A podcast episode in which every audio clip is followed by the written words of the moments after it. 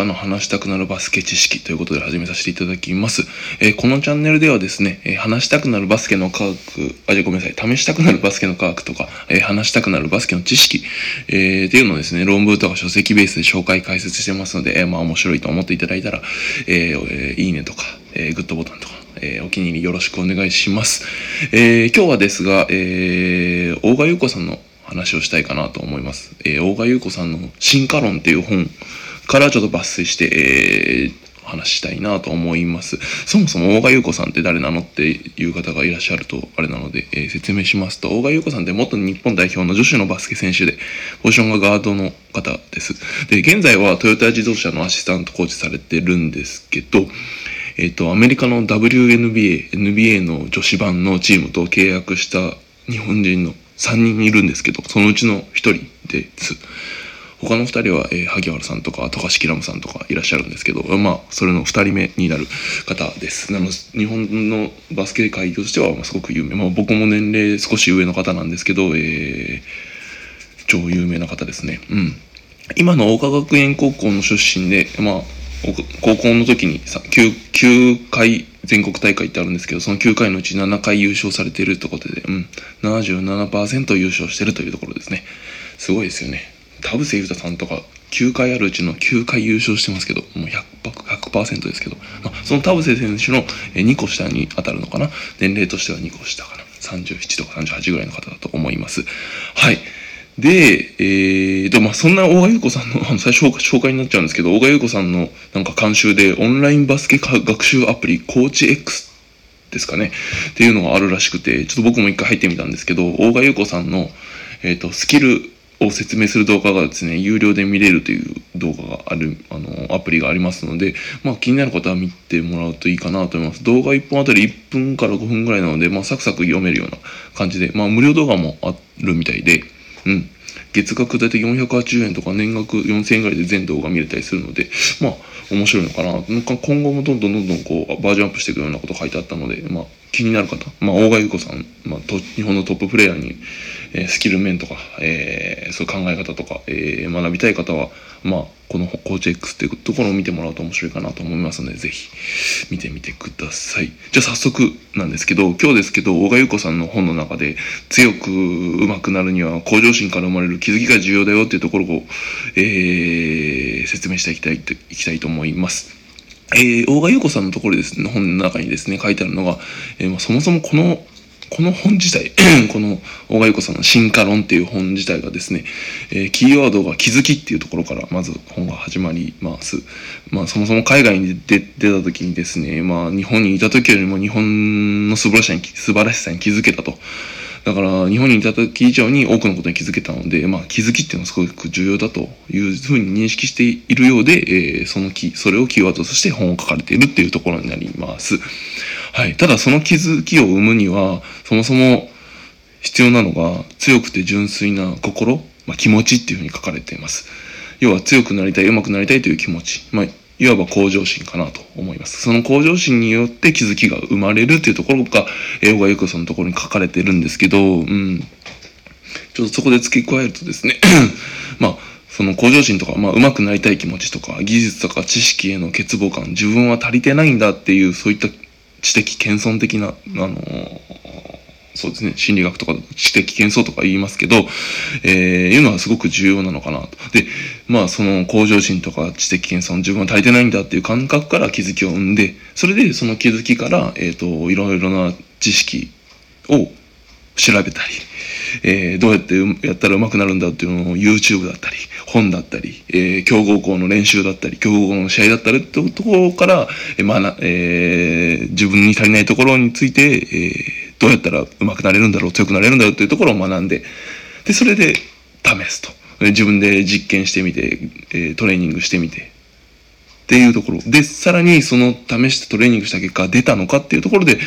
えばシュートの確率を測定してみたりとか、え体力測定をしてみたりとかとかして、え自分でどういった、その、試してみたことが結果として現れてるのかっていうのを確認するっていうところを、まあ、ぐるぐる回す感じで上手くなるのかなと思いますので、まあ、向上心、気づき、で、さらに自分の、えー知識を入れていただいて、えー試したりトレーニングして、さらに測定するというところまでなのかなというふうに、まあ思いますので、まあこういったことをやるとですね、バスケだけじゃなくてですね、えー、と、社会人になってからもすごく、あの、自分の足りないところに対しての、えー、学びっていうのが強くなるので、学生の方も、あら、あの、学生のうちからバスケを通じてですね、こういった、えー、向上心、気づきってところを、を、えー、身につけていただくといいのかなと、バスケ以外にも役立つのかなと思ってるので、今回こういったことを紹介させていただきました。うん。まあ、大賀優子さんが言うんだから、向上心から生まれる気づきっていうのはすごく重要なんでしょうというところでございます。で、えっ、ー、と、今ちょっとちょろっと言ったんですけど、そうなんですよね。その知的謙遜要は初心者なんだっていう、自分はまだまだ足りてないんだっていう感覚がすごく重要で、まあ、僕の 長男とか、5歳、今5歳かな。長男とかは、あのー、結構あやとりをこう、保育園で習ってやってるんですけど、僕から見たらかなり、おスペシャリストじゃんって思うんですけど、あの、本人に、えー、なん、なんでそんな練習すんの？って、なんでそんなあやとり練習すんの？って本人に聞いたら、いや、初心者だからってずっと言ってますね。あ、僕初心者だからって。一緒にバスケ連れてっても、ああ、僕初心者だからってずっと言ってますね。すごいなと思って。そういった心ですかね。まだまだ足りてない、もっともっとできるっていうところのいや意識っていうのはすごく重要なのかなと思います。はい。でその知的謙遜って言うんですけど、心理学的にかな。には、世の中的に知的謙遜とか言って言ったりするんですね。自分の欠乏感ですね。知識とかの欠乏感。そういったところですね、えっ、ー、と、メンタリスト DAIGO さんがすごく説明されていて分かりやすいので、えー、もしそういったところ、まあ、バスケに直接はかからないですけど、えー、どうやったらそういった感覚にというか、えー、知的謙遜を持てるのかっていうところが学べると思うので、えっ、ー、と、ちょっとリンクに参考欄に書いてあるんで、えー、見てください。まず本としては、メンタリスト DAIGO さんの超客観力、超客観力って本があって、まあ、ここら辺、知的謙遜とか、えー、まあ、もちろん学べるんですけど、まあ、ソクラテス式問答とかいうのもあって、こう、選手とかコーチが、相手にですね、えー、相手の気持ちを、考え方とかを聞き出すとか、整理させるときに使うような風に使えるのかなと思ってるんで、まあちょっと本読みながら、えー、自分で使い方考えてみてください。あとはですね、YouTube の動画を2つ、メンタリスト DAIGO さんの本、あメンタリスト DAIGO さんの、えー、YouTube の動画も載せておきました。ここもですね、まあ一つは成功者を出し抜く稼ぎ方の秘密を、秘密とはっていうので、まあ知的検査とか、あと他者視点、えっ、ー、と自、自分が、自分に対しての他者視点とか、そういったところが説明されているので、まあ参考になるかなと思います。あとはメンタリスト DAIGO さん、ちょっとタイトルはあれなんですけど、ブスほど自分は可愛いと思ってるのはなぜっていうスーパータイトルなんですけど、まあここら辺は客観性とか知的謙遜について、まあ触れて説明されているので、えー、まあ学べるのかなと思います。で最後にメンタリスト DAIGO さんの、まあ、有料動画なんですけど、月額年額払う有料動画なんですけど、まあ今なんか20日間無料キャンペーンとか出るっていう話らしいですが、その中ですね、D ラボっていうメンタリスト大悟さんのやつで、Google が最重要視、最強の判断力を手に入れる方法、知的謙遜っていう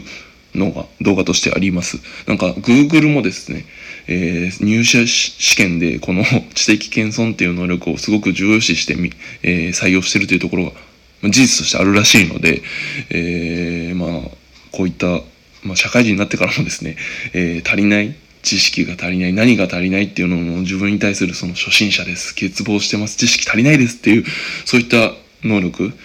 そういった感覚っていうのはすごく重要というところを Google すらも、えー、あのトップの Google でも重要視してるというところなので、えー、バスケに直接つながるのかよって聞かれるとすぐはつながらないですが、えー、冷静に自分の足りてないと思う能力をまず見極めるという意味では、え、知的謙遜学んでみるといいかなと思います。はい。えー、以上になります。今日は、えー、大賀優子さんの本でですね、向上心から気づき、まあ、そこがまずスタートですよと。トレーニング最初するんじゃないですよ。向上心から生まれる気づきですよっていう、そういったところを、えー、紹介させていただきました。また次回別の話したいなと思いますので、えー、あ、また、もしいいなと思ったら、グッドボタンとかいいねとか、